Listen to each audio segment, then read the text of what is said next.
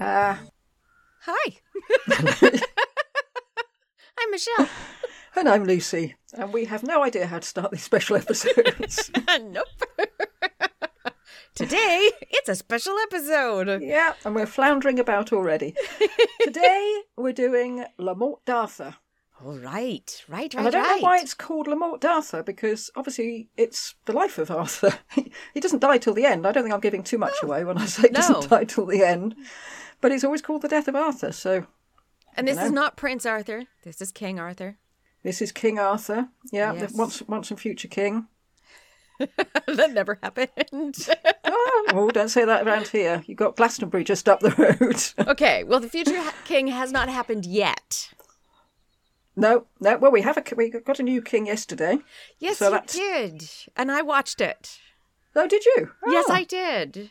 Mostly because I've never seen it before, and they No are still doing.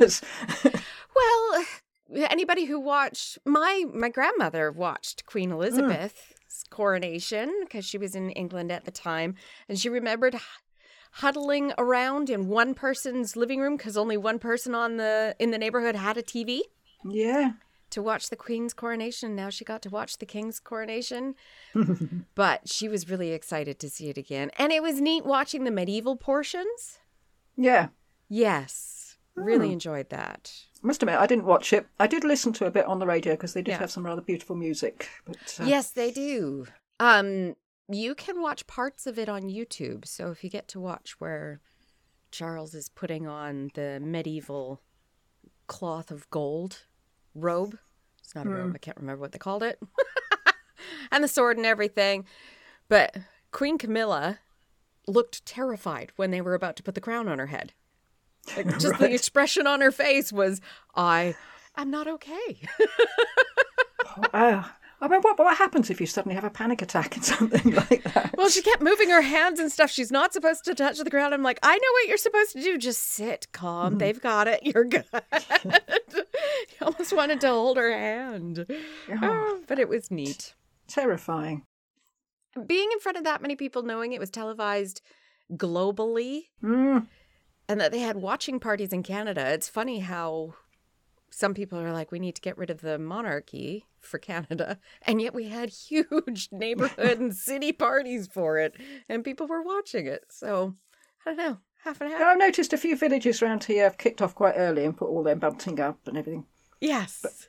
Our village, our Republican village, doesn't seem to do anything. I love our village because it just steps out of everything. Says, no, nothing to do with us. No, no. Calm blue ocean. They can do it over there. yep. Yep. Right, anyway, but Arthur. yes. I'm surprised we don't come across more Arthurs and Tristrams and Lancelots in the people we, we do. True, considering how popular it is. Well, we have Prince Arthur. Yeah, but he's the only one. Well, we do know Prince John killed his nephew, who could have been King Arthur. Ah, yes. Yeah, that's true. Well, supposedly he killed his nephew. It's Well, another uncle and nephew. Could it have been? He's not in a position to sue, so I think we're all right. but I was wondering if, unless you're trying to point to a chivalric family tree to bolster your tenuous grasp on the throne, you'd probably tend to go more for biblical names, which is what people do anyway, isn't it? Yes. At, uh, at this time. yes. Anyway, why are we doing an episode on Le Morte d'Arthur? Well, three reasons. Well, four reasons actually. One is that I read it and it seemed a bit of a waste not to do an episode on it. the other reason is it was published by Caxton in 1485, so it Mm. just sneaks into our time zone. Yes. It was written before, and its author, Sir Thomas Malory, was already dead by this point. But if we go with the publishing date, it just fits in nicely. Perfect. The second reason was that we thought we'd look at chivalry as it was at this time, which is medieval chivalry, sort of bloody and brutal and thoroughly Yes. nasty. And it's the reason that Henry VII named his son Arthur. Hmm. And we'll look at it again next season in Henry VIII's time when it's all been considerably Oh, yes. sanitised. Yes. Thirdly, it was it's been a very influential book across the centuries. Yes. I know T. E. Lawrence took a copy on his Arabian campaign. And everyone's heard of Arthur and Lancelot and Merlin, and mm-hmm. they've heard of him, heard of them through this book. Yeah, Arthur was obviously a big name in Henry VII's reign because why would he have called his eldest son Arthur and insisted that he be born in Winchester? Because as propaganda, it wouldn't have worked unless everyone was familiar with the story, Yes, very true. which they were. And also, they obviously felt that Arthur was someone worth emulating. And Henry VII deliberately took the standard of the, of the Red Dragon Dreadful, and that's the Dragon of Wales. And I think the dreadful bit means it's sort of doing the grrr. Dangerous. yes, yes. like a like a cat begging for, begging for treats, isn't it? yes. Well, the its cat little begging for up. treats is called um, Lion Rampant. But also, it comes from an incident in Malory's book where Arthur had a dream about a dragon fighting a boar, and the dragon wins. So obviously, Oh. that fits in quite nicely. Yes, it does.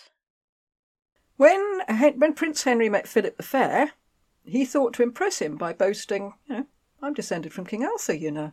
Oh. I don't know how impressed he was by this, or whether he thought, oh, I don't think you are. I don't think you are. Because we're very keen to see the Tudors as presaging the, no- the modern age. But it was much more useful to Henry VII, in his bid for legitimacy, to show himself as the latest in a long line stretching back through history. Yes, I am legitimate. Yeah, and I've I've can prove it from over centuries. Yes. I'm not going to tell the story of Arthur. You'll be glad to hear. Otherwise, you'll be here for a long, long time. How many hours would that be? After listening to so many Audible, it'd probably be a 12 hour podcast to read the Oh, whole and the rest, and the rest. I think it's quite a long book. Yes. Hmm. Well, if you want to know the story, read it. It's very enjoy- enjoyable once you get your ear tuned to the prose. Mm.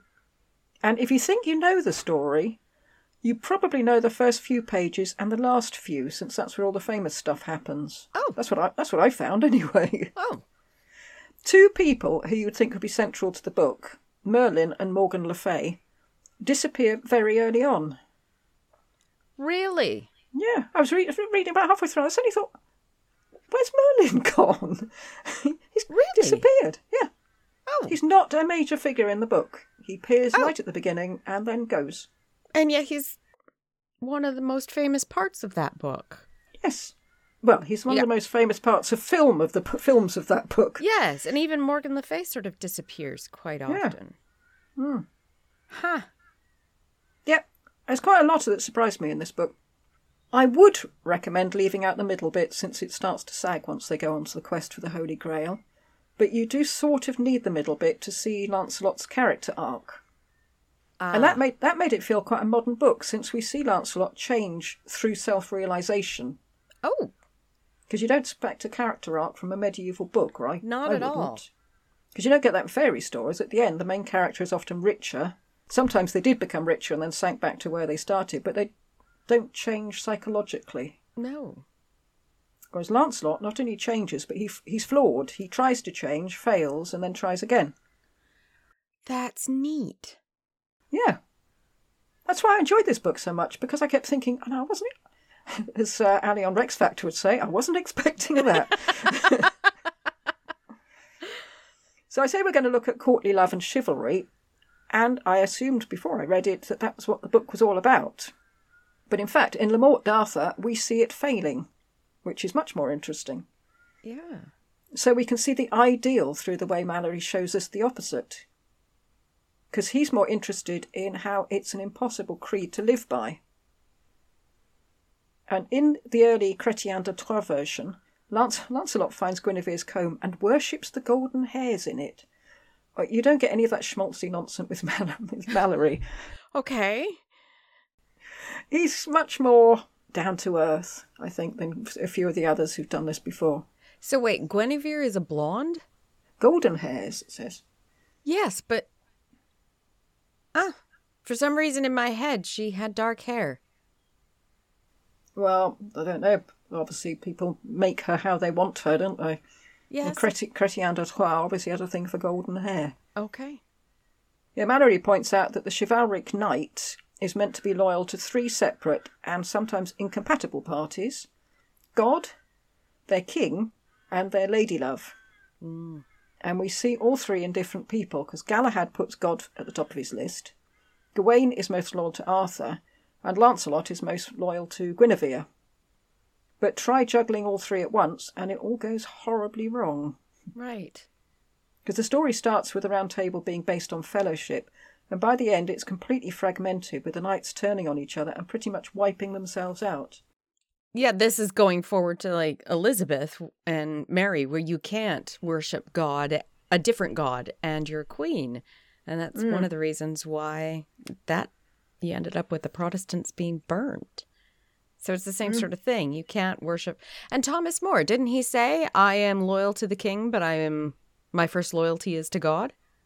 I would have thought so. It sounds like the sort of thing he'd say. Yeah, when I think when he was about to be executed. Well, so it should be, you'd have thought. I mean, uh, the king is God's representative on earth. He should be lower down, surely. Yes. But I'm not quite sure where your lady love fits into all this. It's um an odd one. Yeah.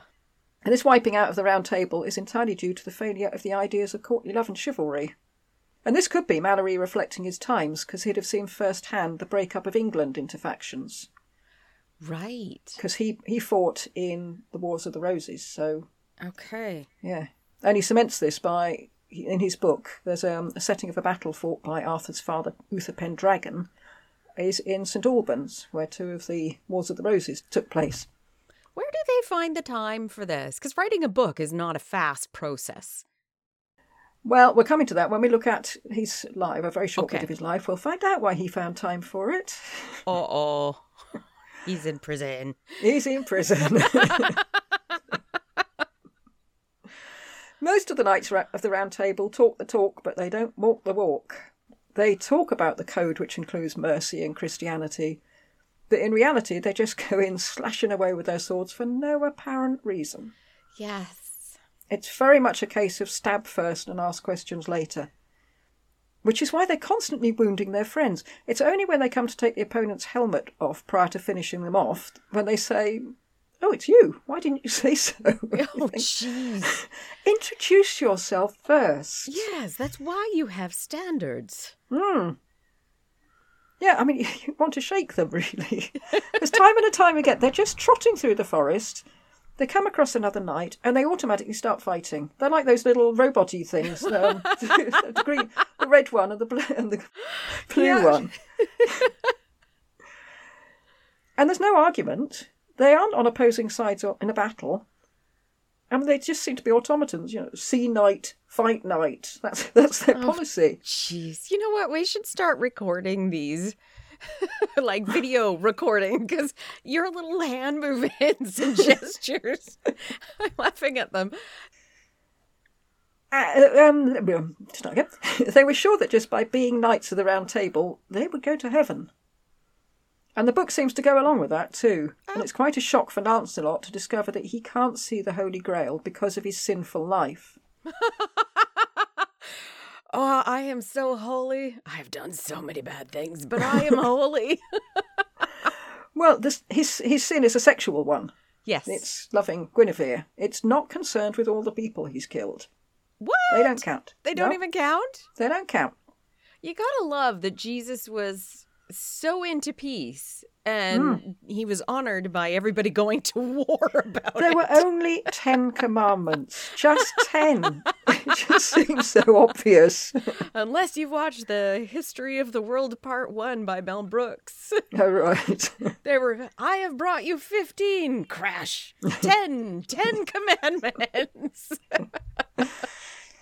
I'm pretty sure thou shalt not murder is still on one of those I'm 10 pretty sure it's commandments. there, yeah. Yeah. and if it isn't, it should be. no, it is. I know that much about it. Out of the 150 knights who go looking for the Grail, many die in the pursuit. Some, like Lancelot, can't see it, and only three of them, Sir Bors, Sir Percival, and Sir Galahad, get to see it in all its glory.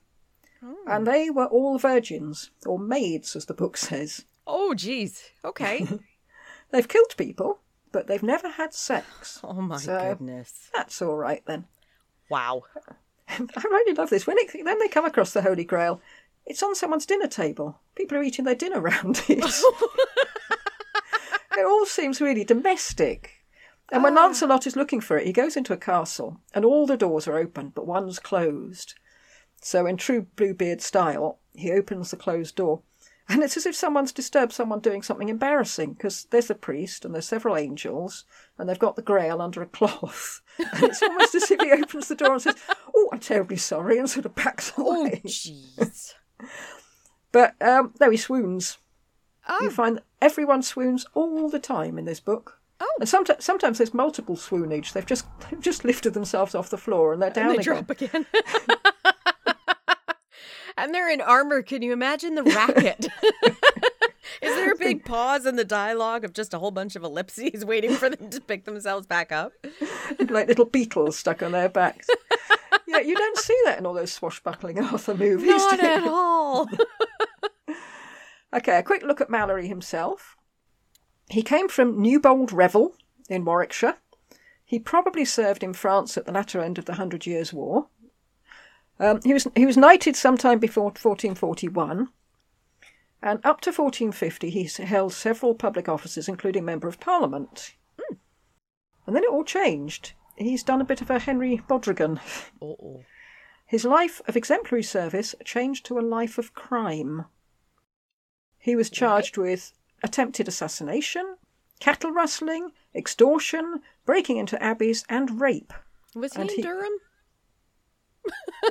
Speaking of Bishop Fox, as long as you just do it to the Scots, we'll be fine.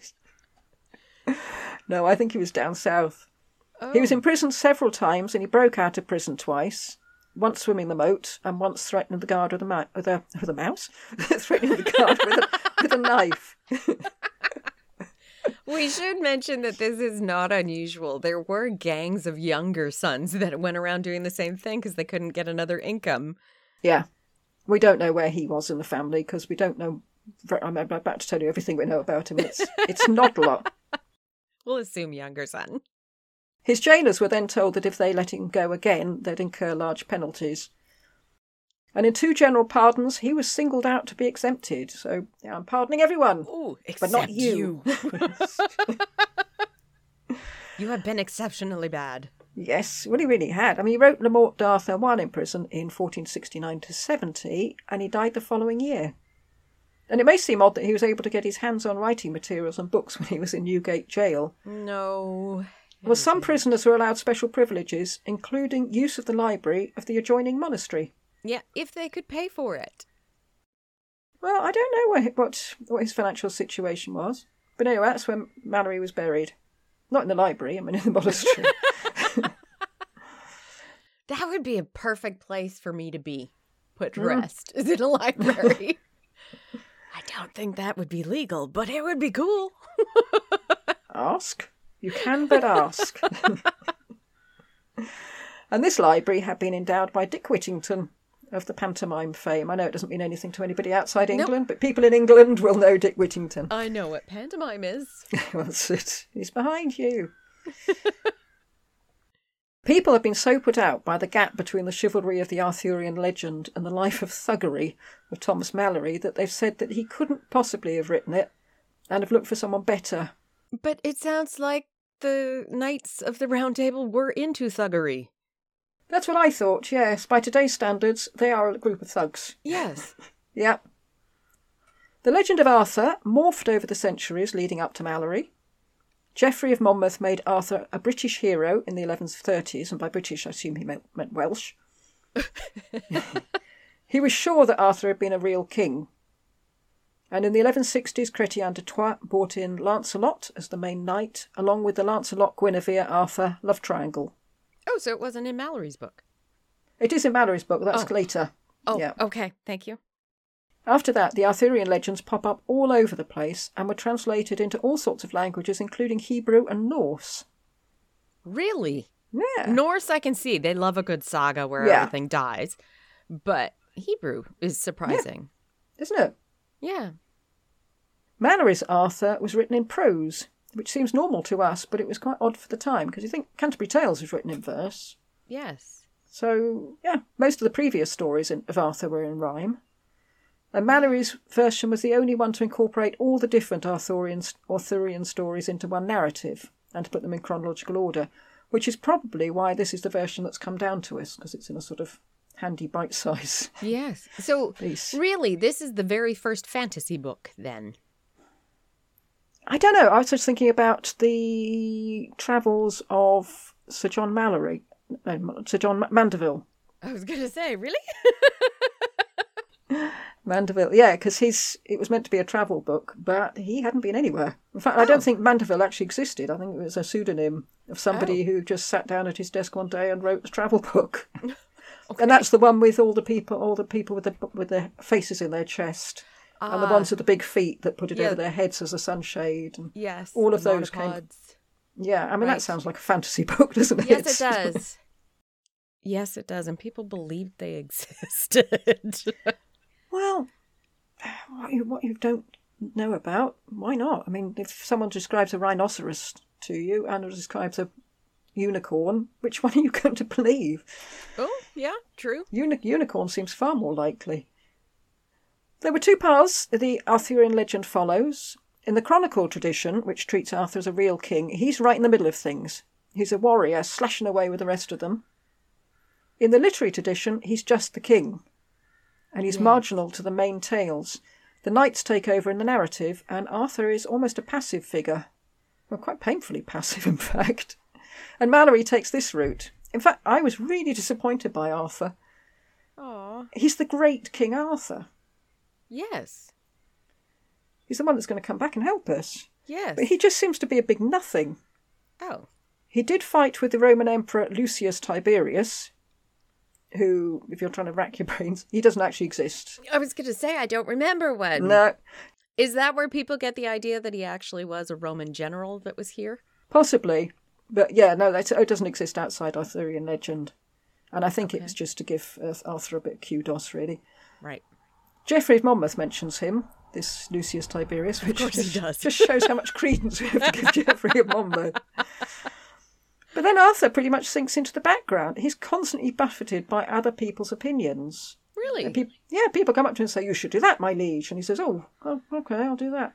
And then someone comes up and says, "No, no, no, you should do this, my liege." And, Oh, okay, I'll do that. And yeah, he's quite a frustrating character. yeah, that's really disappointing. Yeah. Yeah, When he does make a decision for himself, for instance, when he decides he's going to burn Guinevere for her, adul- her adultery, Oh dear. everyone says, "No, you can't do that." So Arthur, Arthur says, "Oh, oh no, um, right, I won't do that then." Oh jeez. So he makes life and death decisions, mainly death, based on no evidence whatsoever. he says he's basing it on evidence, but it's medieval evidence. In other words, if, a, if knight number one wins the fight, Then knight number one is the correct. yes. Ah. So, and if, if knight number two wins, then knight number one must have been lying, because God has spoken. And as a kid, it's not just me who thought Arthur was rubbish. In fact, when Mordred, his son, who's meant to be the baddie, Yeah. t- tells everyone that Arthur is dead and he's now a king, everyone says, Great. Yes, thank goodness. Yeah, we only had war af- under Arthur.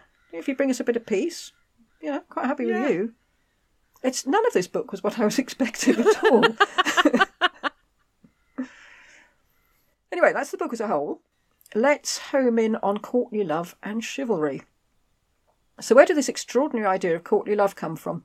It's an amalgamation of different sources. There's the poetry and philosophy of Muslim Spain, which talked a lot about the ennobling function of beauty and love. Mm-hmm. Classical literature, particularly Ovid's The Art of Love. He he he meant it as a joke, but um, well, it's quite a jokey book about how to seduce people, and you know where to go and Have you Go- read it? Sure, make sure you go. Yeah, I have. You go to the games and make sure you sit very near the, the, the woman next to you. And then yawn and reach your arm over the shoulder. But the medievals took it seriously and based their rules of love on it. So, Oops. yeah, troubadour ballads, particularly from the south of France. Yes. yes. Feudalism, because we've got quite a hierarchical situation in it, and Christianity, even though, despite the constant killing. Yes. By the time we get to the 15th century, there was a cult of chivalry. Orders of knighthood had been set up as an example of chivalry. Order of the Garter, which you would get if you join Patreon. mm. Tudoriferous Patreon. Release the beast in you. Uh, had been set up in 1348. And it was probably to make it seem glamorous when the Hundred Years' War and the War of the Roses showed that it was anything but. Yes. Yeah. One, one of the reasons for all this was that this was a lawless time right across Europe. There'd been a binge of castle building, and each of these castles were filled with young, testosterone filled lads whose main education would be how to wield a sword. Yes, all the younger sons that we talked about. Mm. all the gangs. Castle would have had considerably fewer women, um, especially since a lot of the servants would have been men. So chivalry and courtly love became a way of preventing mayhem. Yes, not that it did.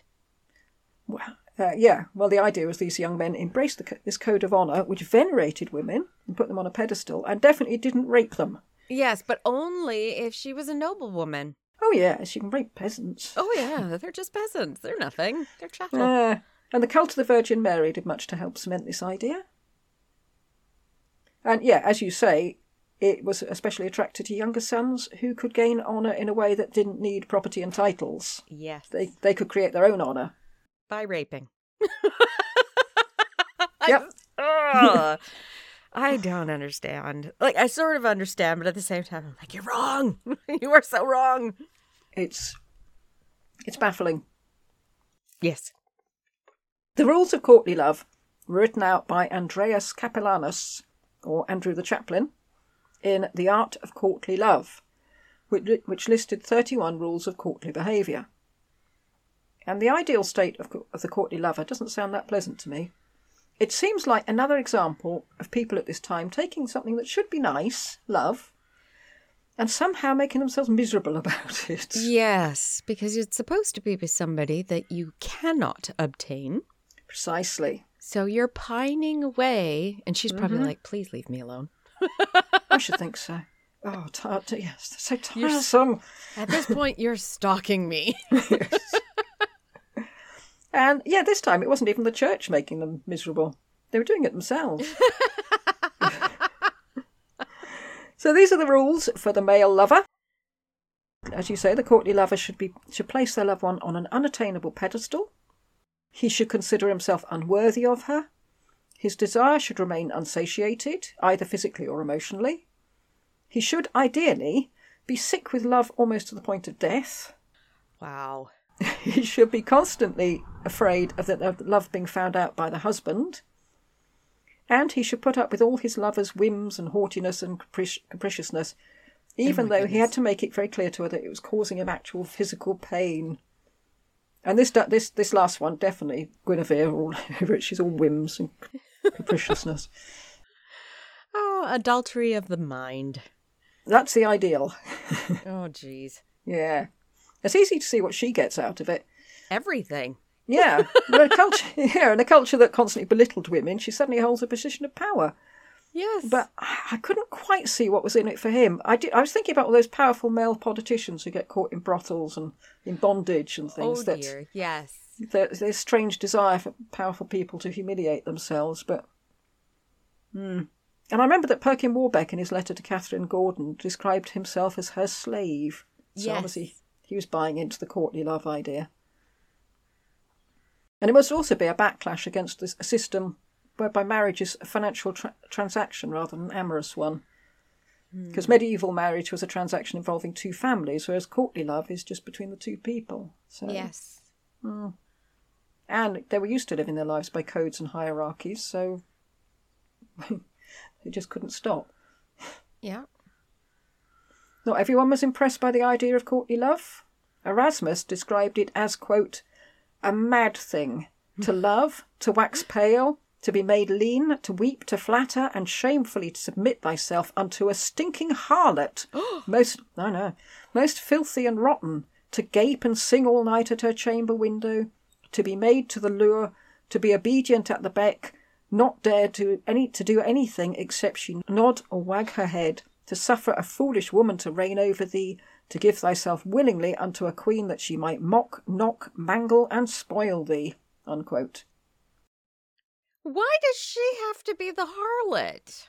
She's a stinking harlot. Yeah, she's saying no. Yeah. Yeah, it's, uh, yeah, I could agree with it up all up apart from that.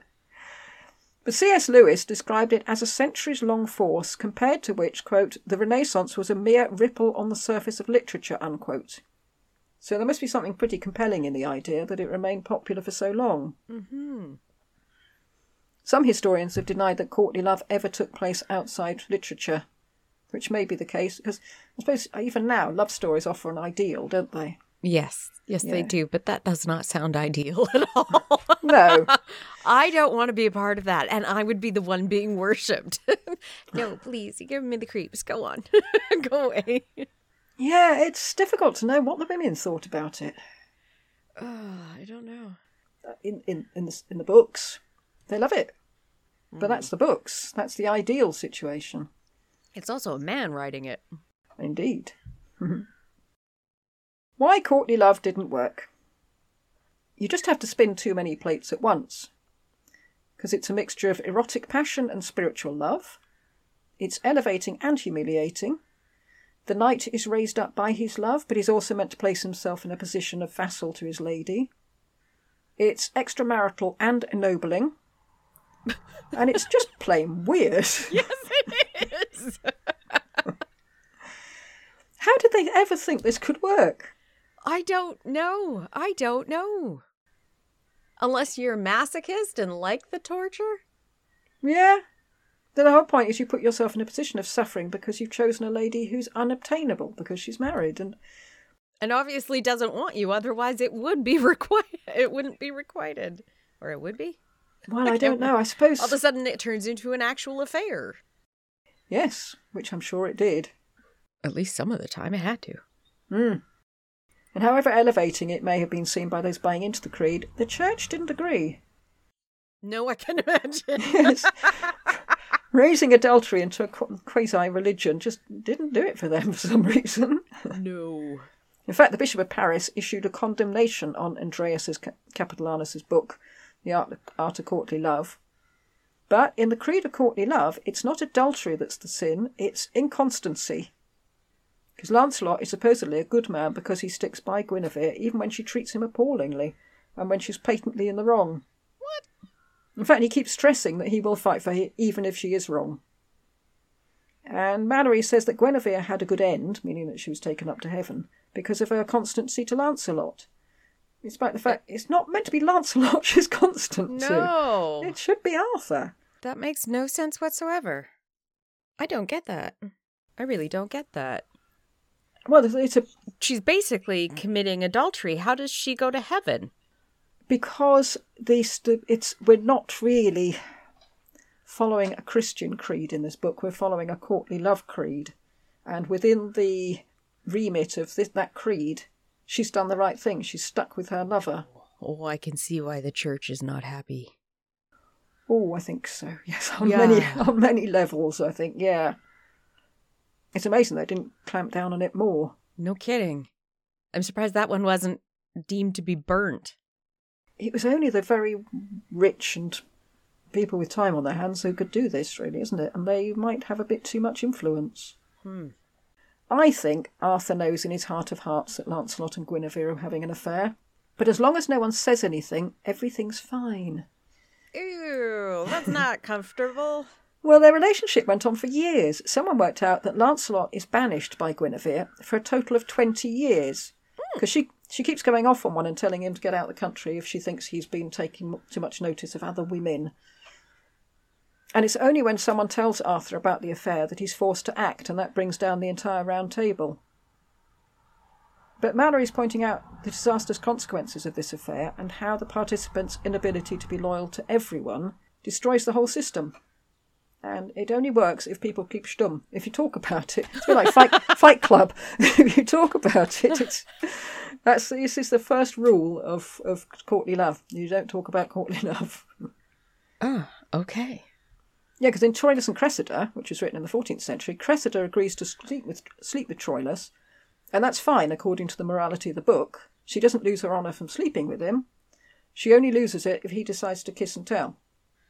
So it's not what you do; it's how it's portrayed to others.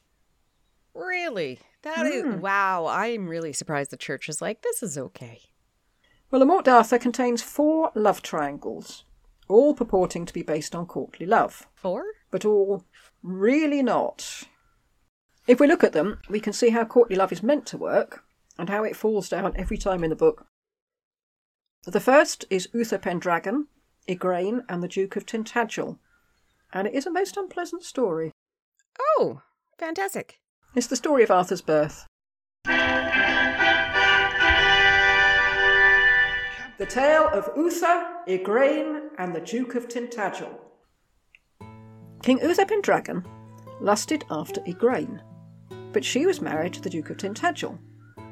Uther consulted Merlin, so early on in the book, Merlin's still here. How was he to get the fair Igraine into bed? Easy, said Merlin. I will magic you into the form of the Duke of Tintagel, and she'll never know the difference. Ew. Rape. Look on your face then. Now, it, it turned out that on that very night the Duke died. And when Igraine was told of this the next morning, she thought, well, that's odd, because at the same time that he's said to have died, riding to my castle, he was in bed with me. But she thought she'd keep quiet about it. oh yeah. But now the Duke was dead, there was nothing to stop King Uther marrying Igraine, which he did with unseemly haste. Igraine was getting bigger by the day, and eventually Uther asked her whose baby she was carrying, and she decided to come clean, and she told him the whole story. To which Uther replied, quote, That is the truth, as you say, for it was I myself that came in the likeness, and therefore dismay you not, for I am the father of the child. Unquote. And is she supposed to be happy with this revelation? I was about to ask you your, your, what your reaction would be to this. I would be so mad. We are done? Ugh. Uh, Was she happy? Please tell me she wasn't happy. quote, Then the queen made great joy when she knew who was the father of the child. unquote. Oh my. And I'm not sure at what point um, Uther broke the news that the price of his little sexual escapade was that he'd promised to give the child to Merlin. And Merlin gave him to Sir Ector, who decided to call the boy Arthur and brought him up. Why did Merlin take. You take the son and then you give him away? Why? Uh, he probably thought he'd have a better home with Sir Ector rather than some sort of cra- crabby old wizard. That makes no sense. So that sort of follows the basic structure of courtly love the man who wants the woman, even though she's married to somebody else. But this falls down in that the man gets the I'm woman. sorry, that's the basic structure. the man falls in love with the woman, gets himself turned into the woman's husband, has sex with her without her knowing and without her consent. That's well, that's where it all with. falls down. Okay. and also, the, there's a change of personnel. The lover is the king, the cuckold, cuckolded one is his vassal. So, as an introduction of a narrative about chivalry and courtly love, the first thing we see is that Arthur's father was doing neither. So, love triangle number two. The tale of Tristram, Isolde, and King Mark. The story of Tristram is thought to be of Pictish origin and had been a standalone narrative before Malory incorporated it into Arthurian legends. And Tristram is so called because he's a sorrow born child, Trist, as his mother died in childbirth, or as she said, quote, Ah, my little son, thou hast murdered your mother, unquote. Oh, jeez. Yes, that's a good start. But to leap forward several years, Tristram had been wounded by a poisonous lance, in circumstance I don't need to go into here, and he was taken to Tintagel and put to bed. Yep. Everybody does this in Tintagel? Is this a Tint- continuing? Tintagel, Tintagel although there, blimey, you go to Tintagel, you'll find that every shop sells Camelot stuff. Worse than Glastonbury for that. After a month, he was no better, but a woman came to the castle and said that he would never be better unless he went to the land from which the poison came, and that was Ireland. And he did that because, well, obviously it makes so much sense. oh, yeah. And he was incognito because he'd killed the greatest Irish knight. So he went by the name of Tramtrist rather than Tristram. Oh, wait. So now we're doing the whole Dracula thing where you spell your name backwards. So anyway, he's Tramtrist. And the king's daughter, La Belle Isolde, cured Tristram by searching searching his wound. There's a touch of, Gar- of Garfield about this, not the cat, the president. I'm sticking the finger in. Yes, Have you it tried about. sticking your finger in and wiggling it about? that is a Totalis Rankium American President's Yes, reference. do listen to it. It's, hilarious. it's not hilarious. It's awful. yes, it's kind of squeamishly hilarious. Mm. Poor man. yeah. Anyway, she searched his wounds, spotted the poison, and she got it out somehow. And after that, how could they fail but to fall in love? And she was the fairest lady in the world, so that helped. Oh, yes. So all this is set for a match between Tristram and Isolde. Except that while Tristram was in the bath, Isolde's mother had a good look at his sword, and there was a chunk of metal out of it that tallied perfectly with the piece of metal that had been found in that Irish knight's brain pan. Oh. The mother tried to run Tristram through with his own sword while he sat in his bath. But the father understood that Tristram had killed the knight in a fair fight and just asked him to leave. But La Belle Isolde wept bitterly and, inevitably, swooned. Oh, oh, I thought you were going to say died have a heartbreak. Tristan moved back to Cornwall and lived with his uncle King Mark, where he had a fling with the wife of Sir Segwarides.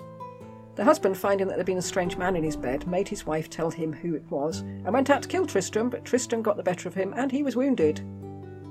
Then King Mark decided he was going to marry La Belle Isolde and sent Tristram over to Ireland to fetch her. And after many zany adventures, including being washed up on the shores of Camelot, and if Camelot is Winchester, that was quite. Yes, that was a hell of a wave. but if it's Tintagel, if Camelot's Tintagel, that is on the coast. So depend depends where you're going. Okay. Tristan arrived back in Cornwall with La Belle Isolde, and she and King Mark were married. But despite that minor obstacle, Sir Tristram used to go daily and nightly to the Queen Isolde, ever when he might. Oh, So, so much for this uh, not satiating your passion. no kidding. unless they're just very, very keen on Scrabble. But Tristan was able to win the day with, with a brother. just about spit out my tea. One night he was caught in bed with Isolde and taken naked and bound to the king. But Tristan was able to win the day. It's rather ludicrous with one bound he was free manoeuvre, which I won't bother going into. he then went to Brittany, where he was in the service of King Howell, and he fell in love with the king's daughter, also annoyingly called Isolde. She's Isolde with the white hands. Well, at least she's not Anne of Brittany. No. and he married her. But on their wedding night, he suddenly remembered the Isolde he'd left back home. And he was dismayed and only kissed and cuddled the white handed Isolde in deference to the other Isolde. oh my goodness. So, what a, what a gentleman. Oh, lovely. And having heard that his name was Mud back home for having deserted the La Belle Isolde, he went back to Cornwall, deserting the one he'd just married. Oh, jeez. Anyway, Tristan and Isolde have many other adventures which involve lots of weeping and, spo- and swooning. So, but you get the gist. And it should be the normal courtly love triangle because the king is being cuff- cuckolded by his wife and a vassal, and that's the set pattern. Oh, And yet, in Tristan, we see a very half-hearted lover. no kidding. He strays at least twice. It's meant to be obsessive and ennobling this this love. Yeah, Uh, It seems to be sort of out of sight, out of mind. literally. Some critics have claimed that Malory included the story of Tristram just to make Lancelot look good. Because not only does Lancelot stay loyal to Guinevere, when Tristram seems to be able to spread his love more freely, doesn't he? But Lancelot stays loyal to Arthur, up to the point when he can't do so anymore. Whereas Tristram had different masters in Cornwall, Ireland, England, and Brittany, when he was meant to stay loyal to King Mark. So he falls down on both the courtly love code and the chivalric one. And Isolde is not the archetypal unattainable lover, since she seems very attainable indeed. So yes, every day and every night. many times over. And she doesn't have that disdainful demeanour that uh, Guinevere cultivated to perfection. So, love triangle number three. The tale of Elaine, Lancelot, and Guinevere. Who? Elaine. Always reminds me of the graduate when he runs up to the church. Elaine! Lancelot stopped over at a castle of an old baron. Quote, so this old baron had a daughter that was called that time the Fair Maid of Ascalon, and ever she beheld Lancelot wonderfully. And as the book saith, she cast such a love unto Sir Lancelot that she could never withdraw her love, wherefore she died. And her name was Elaine La Blanche. Unquote. So they are oh. succinct and to the point. she loved him so much, she died. Yeah. And then all this was based on a misunderstanding, as all the best rom coms are. Lancelot was in disguise. So he wore Elaine's sleeve on his helmet to help the subterfuge because everybody knew that Lancelot didn't wear women's emblems on his helmet. There's quite a lot of other other knights went into the tournament displaying their ladies' sleeves or handkerchiefs or something. But obviously Elaine saw it as something more than that.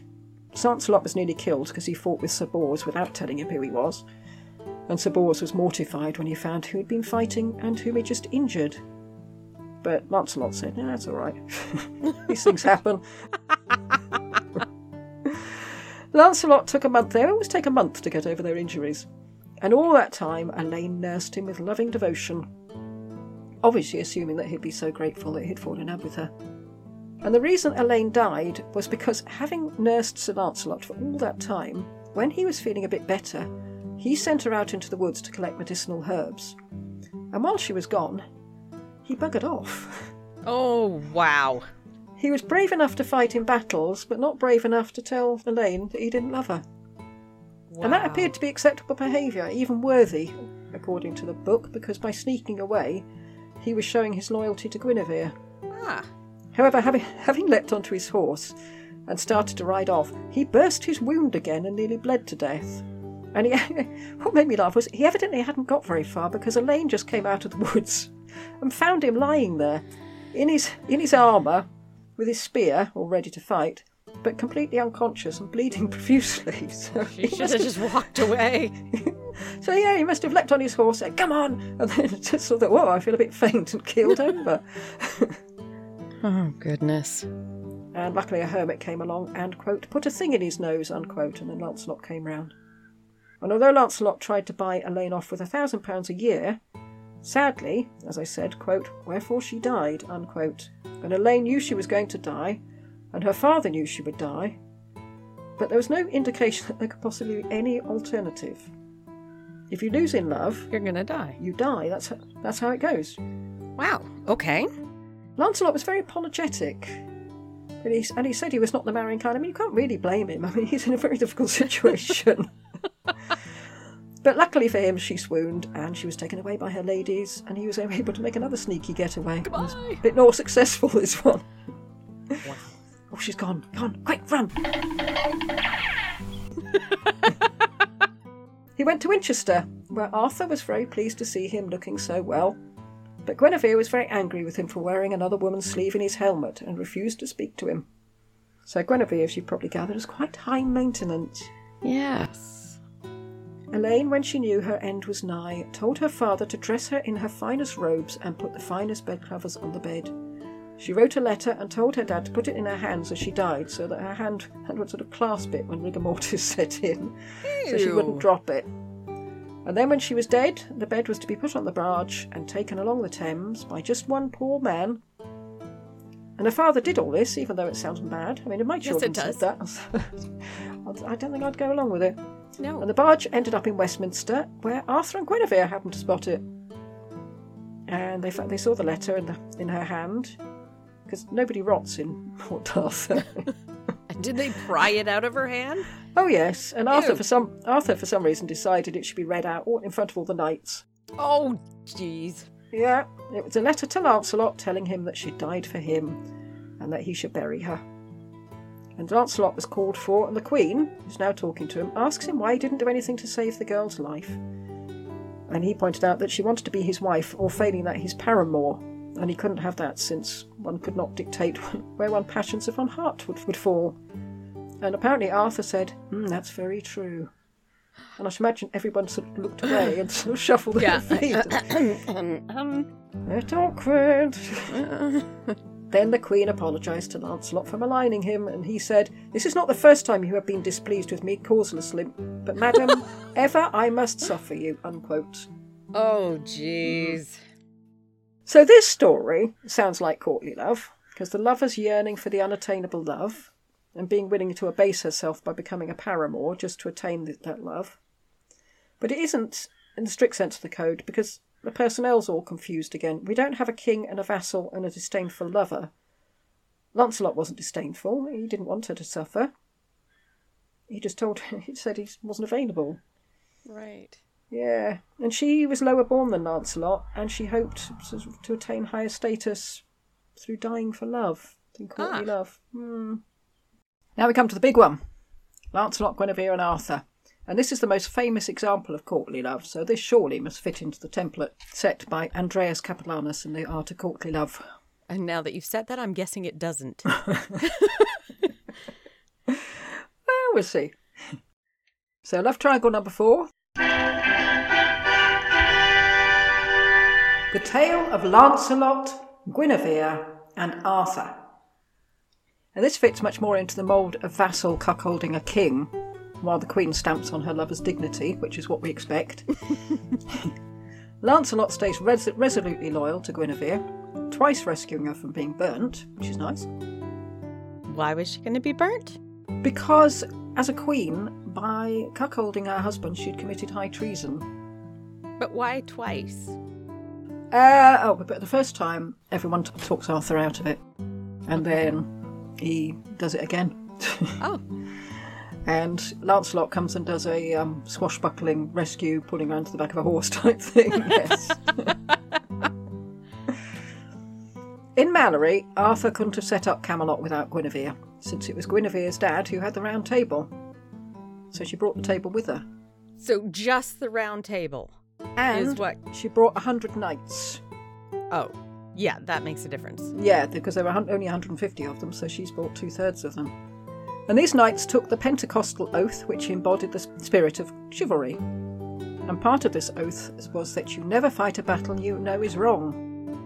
Which uh, Lancelot was pretty much boasting that he would be loyal to Guinevere even when she, whether she was right or wrong. So, Ah, so that's the first way in which courtly love and chivalry butt heads.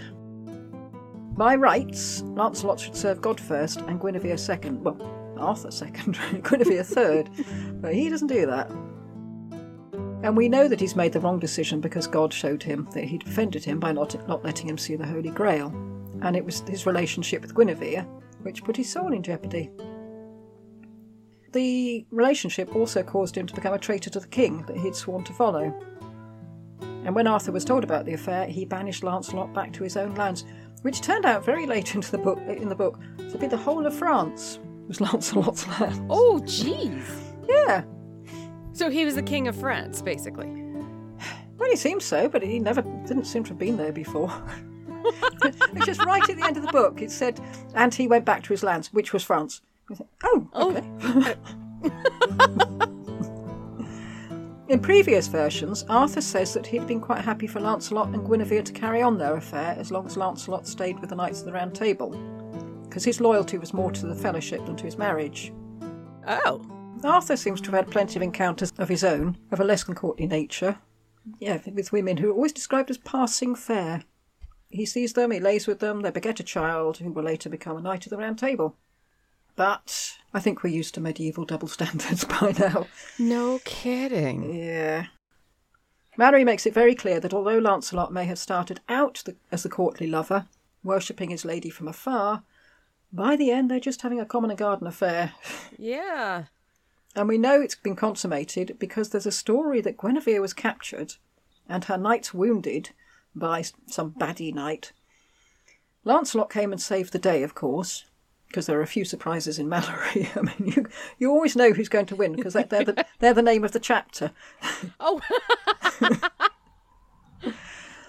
Uh, Guinevere and the, the wounded knights all kicked down for the night, and later that night Lancelot climbed in through Guinevere's window, ripping off the bars as he went, and injuring his hand. And he and Guinevere disported all night, and he li- liberally covered the sheets with blood from his hand, which in someone else's house is just plain rude, isn't it? I mean, yes, all right, they've been taken hostage, but still.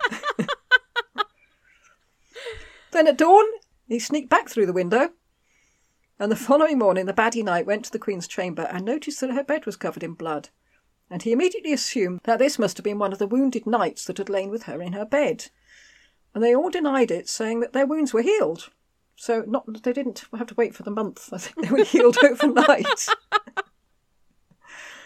They berated the baddie knight for maligning the Queen's name, but when they saw that her bed was all covered in blood, they thought, ah, mind you, that, that is a bit odd. Yeah, oh gee, just a little. Hmm. Because they'd been sleeping in the same room. I mean, surely they must have heard something. I, I just imagine them all sort of pulling their shields over their heads, thinking, oh, for goodness sake, go to sport somewhere else. We're right here, you know. Oh jeez. But that does show that Lancelot and Guinevere were not in a strictly courtly relationship, just a physical one. So the most famous example of courtly love in all of English literature is not so at all. Not in Malory's handling of the story, anyway. Hmm. That's disturbing. yes. Yeah. So now we see what happens when the two ideals of chivalry and courtly love inevitably start to fall apart and what devastation that can cause. So this is the end of the story. Does Merlin come back? No! Oh. No, he doesn't. that really surprised me. It took me a long time to realise. Hang on, he's not here. The tale of the destruction of the Fellowship of the Round Table. So, a quick run through to the end of the story. Two knights, Sir Agravain and Sir Mordred, decide to tell Arthur about Lancelot and Guinevere, and they're always set up as the baddies. Mordred is Arthur's own son by, by an incestuous relationship with his sister. Yeah. What is wrong with the? Uh, that author has problems. I think he was. I think she was his half sister, but yeah, Doesn't matter. no. But I didn't really see that they were the baddies because I was thinking if you if you know a couple and one of them you discover is having an affair, you've got three choices really. You either have a word with the one who's having the affair and say, "This isn't on really," or you keep quiet about it, or you tell the injured party. I mean, those are your choices really, aren't they? Yeah. Yeah. Well, they they chose to tell the injured party. I mean, what makes it bad was he's not doing it for Arthur's sake, but to bring down Lancelot. But hmm. but all the other knights tell them, oh, "Don't do it. We've lived with this for thirty years. Just just keep quiet." yeah. Agravain, Mordred, and Arthur then set up a sting operation to catch Lancelot and Guinevere in the act. And this is successful, but for the fact that Lancelot kills all the knights bar one as he rushes out of Guinevere's bedroom. So if you're thinking, if you're imagining John Cleese, that's pretty much it. Okay. and Mordred is badly wounded. Arthur decrees that Guinevere should be burnt. And this is where Lancelot makes his swashbuckling rescue and then agrees to hand her over to Arthur on condition that he doesn't burn her. And Lancelot is then banished to his own lands. I didn't quite understand his thinking behind this because Arthur, on Sir Gawain's advice, then goes over to France and starts laying waste to great chunks of it. Which is a surprising bit of battliness for uh, Arthur, since it's not something he's done for a while. Because he must be getting on. I mean, if this this affair has been going on for thirty odd years, they must all be getting Yes. on. Gawain takes on all of Lancelot's knights, one each day. It's a very, very slow battle. No kidding. Well, how many knights does Lancelot have? Are we still talking about the hundreds? I think we're talking about a, year, a, a year's worth of fighting, Wow. one one on one. And he's just about to take on Lancelot, who's the last one, when he and Arthur are called back to England with the news that Mordred has announced that Arthur is dead and he's now king, and also that he plans to marry Guinevere. Oh, that's not okay either. No, she's his aunt and his stepmother. Stepmother. yes. Uh, keep it in the family. Ugh. Arthur and Mordred do battle near Salisbury, and all of Arthur troops Arthur's troops are wiped out, apart from Arthur, of course, Sir Bedivere and Sir Lucan. Arthur then spots Mordred leaning on his sword, surrounded by the corpses of hundreds of men, and he does a Richard III, or as Richard III might have hoped it would go anyway. he rushes over and kills Mordred. but he receives a fatal injury in the process. So he kills his own son. Yes, This is a lovely family. that's certainly a very nice family, yeah. Mm-hmm. Yeah. You, you just would love to be invited round for Christmas, wouldn't you? so Bedivere and Sir Lucan carry Arthur off the battlefield, but Lucan, Lucan dies when the effort makes all his innards fall out around his feet. Ew. Hmm. He carries on for a bit. I mean, you've got to admire his stamina. What the heck? So Bedivere, on Arthur's instructions, throws Excalibur into the lake, and a hand comes out and catches it and takes it down below the water. I was thinking, what a wonderful image that is. I mean, we're all sort of used to it because that's the image of the. the you, you take take the sword out the stone and then throw it back in the to the hand in the lake. But it is a great image, I thought. Yeah. Then a barge full of shrieking ladies comes out of the mist. They're described as shrieking. And Arthur's body is placed on board and it sails away. And Bedivere is left on the edge of the lake, rather poignantly screaming, What about me? You've left me alone here amongst all my enemies. and he goes into the forest where he finds a hermit living near Glastonbury, which is quite a long walk from Salisbury, but and he mo- he moves in with him. It's all quite a lovely, warm, sunny, happy ending now. Lancelot turns up, and he moves in. Then several knights who've been looking for Lancelot turn out, one, turn up one by one, and they move in. That poor hermit.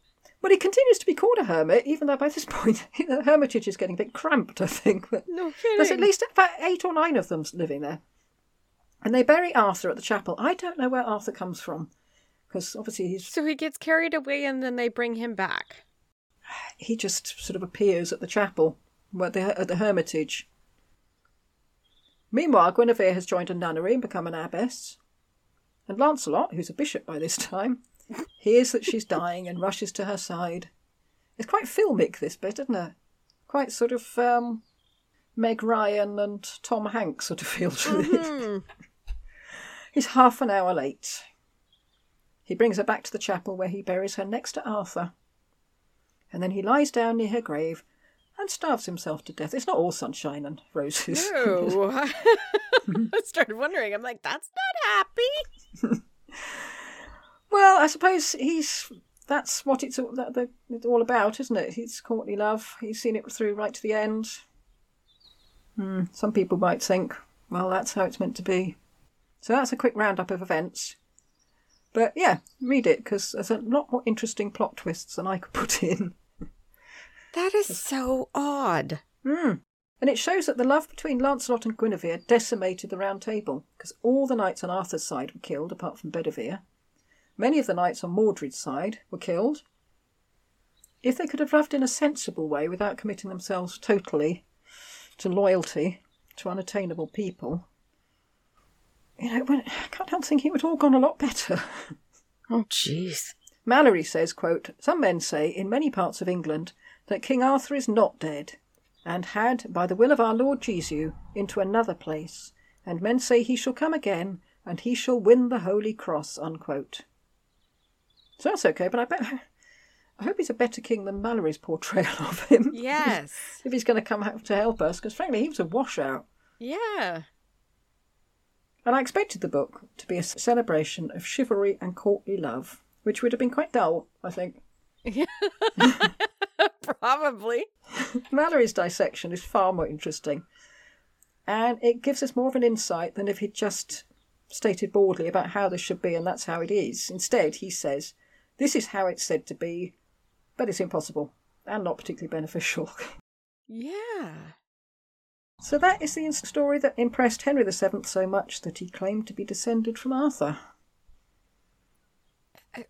Okay. Hmm. Or I'm struggling with that one because Arthur is not that impressive. No, I don't think I would have claimed to be no, more likely f- from him. Galahad would have been a better bet. Is it Yes. Galahad? Yeah. Or Bedivere. He seemed all right. but Arthur, no. No.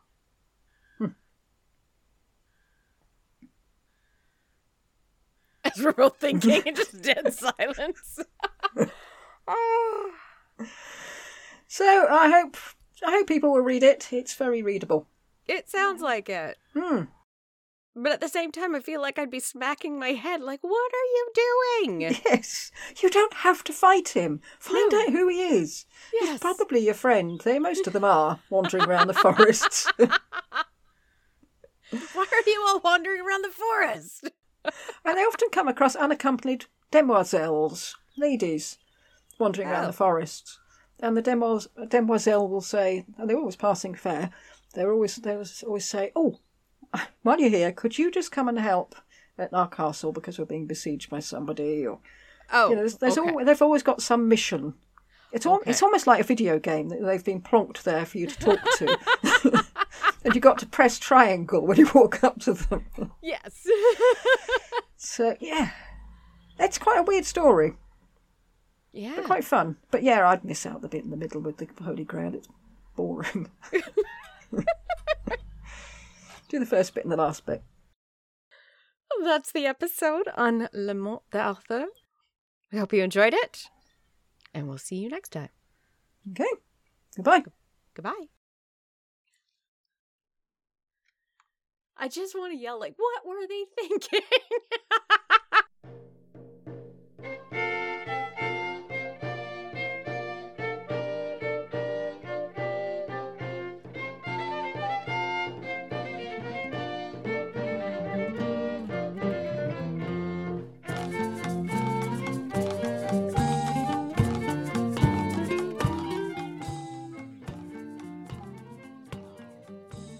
Hello, Editing Lucy here. While I was doing the editing, I made a teensy mistakeette when I accidentally downloaded the wrong music. So I'm including it because it made I laugh. King Dragon lusted after Igraine, but she was married to the Duke of Tintagel. Uther consulted Merlin, so early on in the book, Merlin's still here. How was he to get the fair Igraine into bed? Easy, said Merlin. I will magic you into the form of the Duke of Tintagel, and she'll never know the difference.